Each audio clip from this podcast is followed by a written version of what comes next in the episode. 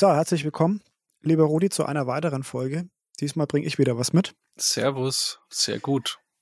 Ich habe mich inspirieren lassen. Du hast äh, neulich uns einen Artikel mitgebracht. Jo. Und ähm, ich hatte diese Woche selbst einen Artikel in der Hand, äh, wie es immer so ist. Ich weiß mhm. nicht, wer hier dazu von den Zuhörern oder ob du vielleicht auch noch auf Xing angemeldet bist. Das war ja immer eine Zeit lang sehr, ja. sehr modern. Mittlerweile ist es LinkedIn. Äh, und über Xing kriegt man, äh, wenn man das noch eingestellt hat, verschiedene Artikel regelmäßig geschickt zu verschiedenen ja. Themen. Und ja. ein Artikel ging um den erfolgreichsten Führungsstil für 2024. Mhm. Und zwar ist das der kooperative Führungsstil. Und darüber möchte ich mit dir heute mal ein quatschen. Gerne. Äh, grundsätzlich, es gibt ja verschiedene Führungsstile. Ich denke, du hast dich auch schon mit dem Thema damit ausführlich befasst. Mhm. Und ähm, der kooperative Führungsstil ist quasi jetzt ein Führungsstil, von dem man für die nächsten Jahre tatsächlich sehr viel sich verspricht, von dem sehr viele Unternehmen der Meinung sind, dass es der Führungsstil schlechthin ist, um zukünftig Unternehmen attraktiv zum einen für den Bewerbermarkt zu machen und zum anderen aber auch wettbewerbsfähig ähm, auf dem Markt zu bleiben. Was weißt du denn oder was, äh, was für Berührungspunkte hattest du denn bisher mit diesem kooperativen Führungsstil? Wir hatten neulich ein Bewerbungsgespräch, wo, beziehungsweise bei dem, wo ist, glaube ich, hier der falsche Anschluss, bei dem der Bewerber meinte, seine Art des Führungsstils sei der kooperative Führungsstil. Und der okay. war von der Generation her ungefähr ein paar Jährchen jünger als wir. Aha.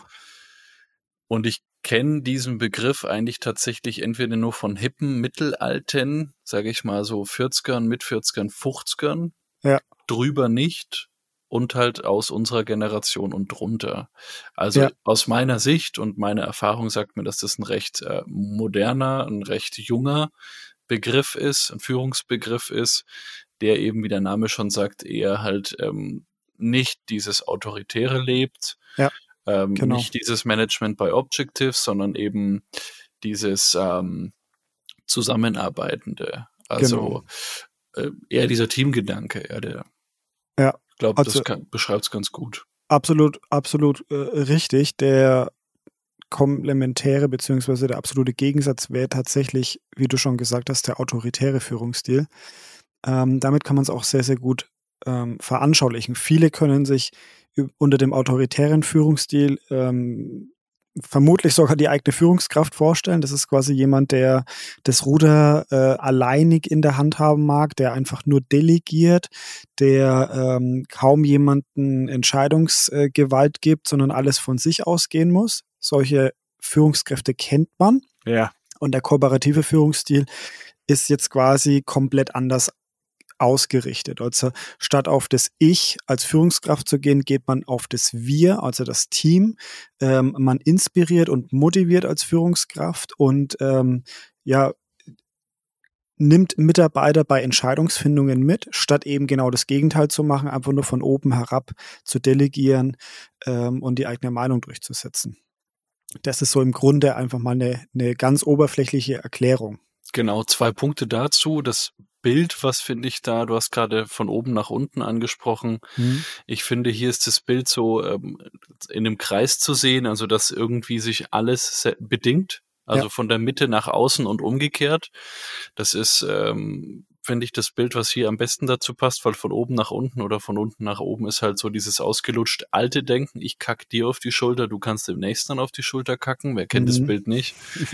Und der zweite Punkt, der mir einfällt, ist das Buch Der Teamentwickler, den ich hier an der Stelle erwähnen möchte. Das ist nämlich ein aus meiner Sicht Leitfaden, Handbuch für genau diesen Führungsstil. Super. Der, ähm, der hier einfach perfekt reinpasst. Jens Korsen, Stefan Gröner haben, haben hier äh, einen Business-Roman geschrieben, der einfach, äh, finde ich, wie die Faust aufs Auge zu diesem Thema passt. Also klare Empfehlung. Werd mal einfach mal verlinken. Ist ein richtig guter Tipp. Lass uns mal ganz kurz auf vier Haupteigenschaften von dem kooperativen Führungsstil eingehen. Ich habe die Gerne. einfach mal mitgebracht. Der erste ja. wäre wär Team Empowerment. Mhm. Das ist, das ist schon so eine, ein ganz, ganz wichtiger Faktor. Also statt als Führungskraft ein Team zu nutzen und nur zu delegieren, nimmt man eine komplett andere Rolle ein und kümmert sich einfach nur darum, jedes Teammitglied so gut wie möglich zur Bestleistung zu befähigen. Heißt, die notwendigen Ressourcen zur Verfügung stellen. Konkret in Maßnahmen umgesetzt, kümmere dich darum, dass dein Team Weiterbildungsmöglichkeiten hat, dass dein Team äh, Verantwortungsräume hat, also dass jeder weiß, in welchem Bereich darf ich eigenständig und kann ich eigenständig Verantwortung übernehmen, Entscheidungen treffen, ohne dass ich quasi äh, nochmal zur Führungskraft rennen muss, um mir irgendwas abzuzeichnen.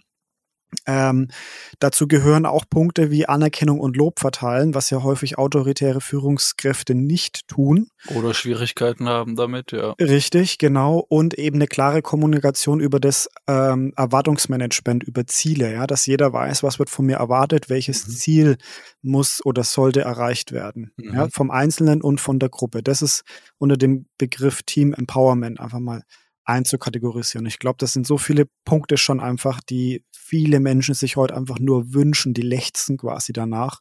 Und das macht eben diesen, diesen Führungsstil schon so attraktiv. Wir hatten doch mal eine Folge, mach andere groß und mach dadurch dich groß. Genau. Und ja. im Grunde genommen kannst du die Aussage ja eins zu eins anwenden, vielleicht indem du sagst, mach andere groß und dadurch das Team erfolgreich. Ja. Und ich, ich glaube, so diese Hilfe zur Selbsthilfe den Leuten zu geben, dass die einfach über sich hinauswachsen durch deine Unterstützung. Sehr gut. Ähm, das ist ja in vielerlei Erziehung auch der Ansatz und ich finde auch ähm, im Mikrokosmos Unternehmung sollte das definitiv der Ansatz sein. Absolut. Ich gehe mal weiter in den zweiten Punkt, das ist offene Kommunikation. Mhm. Erstmal ein ganz, ganz großer Überpunkt. Aber was sich darunter wieder verbirgt, das ist erstmal Transparenz.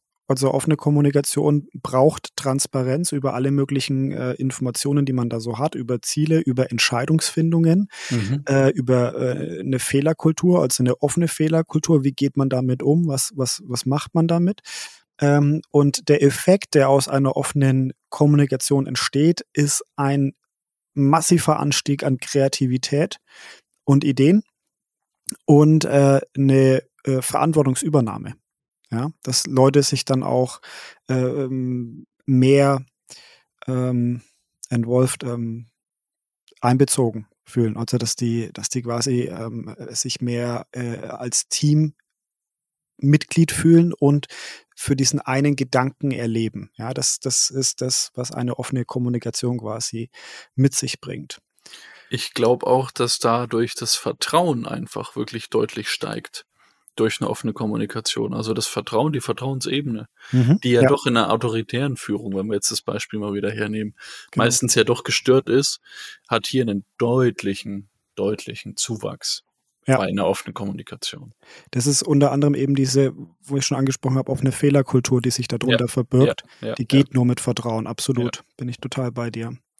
Ähm, ein wichtiger Punkt, der quasi bei der offenen äh, Kommunikation schon dabei ist, aber nochmal separat aufgeführt werden muss, ist die gemeinsame Entscheidungsfindung. Ähm, da ist es wirklich so, dass du als Führungskraft häufig äh, den Drang hast, Entscheidungen vorzugeben oder in die Besprechung gehst mit, mit einer Entscheidung und probierst eigentlich nur das Team dahin zu delegieren. Und das ist beim kooperativen Führungsstil eigentlich nicht damit gemeint, sondern du solltest als Führungskraft gemeinsam ähm, nicht überall und nicht immer, aber doch vermehrt schauen, dass das Team Entscheidungen gemeinsam trifft oder dass du einzelne Teammitglieder bei Entscheidungsfindungen mit einbeziehst, ohne vorher schon ein Ergebnis für dich definiert zu haben. Weil das ist dann wieder nicht eine gemeinsame Entscheidungsfindung. Also wir tricksen uns da häufig ein bisschen selbst aus. Ja, ja, das ja. ist häufig zu beobachten. Und das, also wenn man da wieder diesen Gedanken einmal hernimmt, dann weiß man, dass da wirklich ein Rollenwechsel stattfinden muss, dass du in deiner Denkweise, in deinem Mindset als Führungskraft von diesem Autoritären hin zum Kooperativen wirklich einen großen Sprung machen musst. Weil in eine Entscheidungsfindung reinzugehen, ohne diesen, diesen eigenen Einfluss mit einfließen zu lassen, diesen, diesen, diesen Gedanken, den du eigentlich vorher schon hattest, wo du hin willst, ist extrem schwierig und du musst quasi viel besser in der Rolle des Moderators werden als in der Rolle des Entscheiders. Ja, selbstloser. Deine Meinung darf halt nicht mehr wert sein als die der, der anderen. Genau.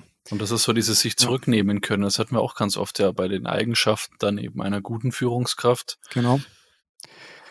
Das ist auch eine Eigenschaft, die wir schon angesprochen haben bei guten Teammeetings, dass du als Führungskraft dich zurücknimmst und ähm, tatsächlich auch, bevor du deine eigene Meinung äußerst, erstmal die Meinung von den äh, Mitgliedern ähm, abfragst. Ja. Das ist ja auch der, ähm, der Hippo-Effekt, falls den noch jemand kennt. Da gab es auch mal eine Folge dazu. Ähm, Hippo, äh, Highest Person glaube ich, ne, wie ist es? Ich krieg's gerade nicht mehr hin, aber die äh, übersetzt ist es so, die, die am bestbezahlteste Person im Raum, ähm, deren Meinung ähm, äh, verfolgt, das Ziel, verfolgt das Team. Also da passt man mhm. sich dann an. Ne? Ja, ja, ja. Und das ist ja in der Regel die Führungskraft der Chef. Autoritär, oft. Genau. ähm, genau. Also gemeinsame Entscheidungsfindung und zum Schluss Konfliktlösung. Äh, das hatten wir lustigerweise in der Folge von dir auch schon, dass Konfliktlösung wichtig ist ähm, und Konflikte als Chance oder Fehler als Chancen sehen, was da. Jetzt ist es Konfliktlösung, also Konflikte sind immer Chancen, sich zu verbessern, um eben die vorher angesprochenen Punkte der Klarheit, der Informationsweitergabe äh, und so weiter ähm, im Team wirklich ständig zu überprüfen und zu verbessern. Das ist mhm. extrem wichtig.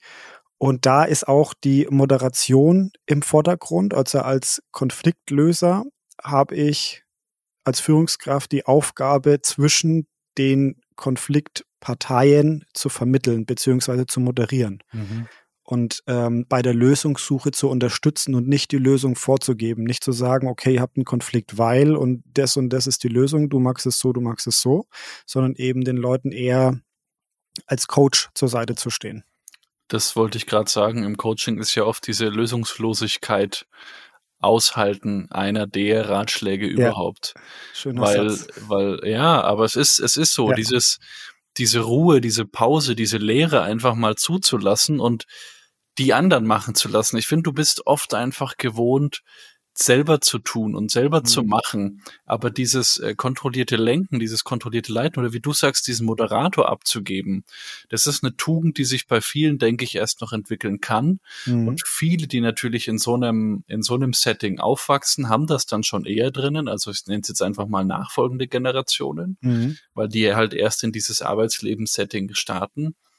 Aber ich glaube, das ist einfach ein riesen Learning, was sich da jetzt auch in den ganzen Unternehmen äh, wirklich breit macht, weil viele autoritäre Führungsstile gehen gerade halt aus den Unternehmen, zum einen. Mhm. Und zum zweiten drängen halt einfach viele Junge nach, die halt meistens nicht mehr in Reinform den autoritären Führungsstil leben. Die haben ihn auch mitbekommen, merken aber vielleicht, dass es irgendwie gar nicht ihrs ist.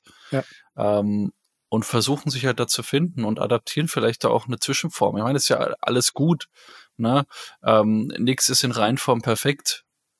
Das, das ist, glaube ich, einfach schwierig. Aber dieses, dieses äh, gemeinschaftliche Arbeiten, ja, wir hatten es, wir hatten es, glaube ich, auch mal bei der Generalistenfolge angerissen, dass halt ähm, dieser Input aus vielen Blickwinkeln einfach auch aus unserer Sicht beim Benjamin damals zu einer besseren Lösungsfindung bring, äh, führt, als wenn du wirklich nur äh, Spezialistenmeinungen hörst, weil du halt diese, diese Schnittmengen besser beleuchten kannst. Ja.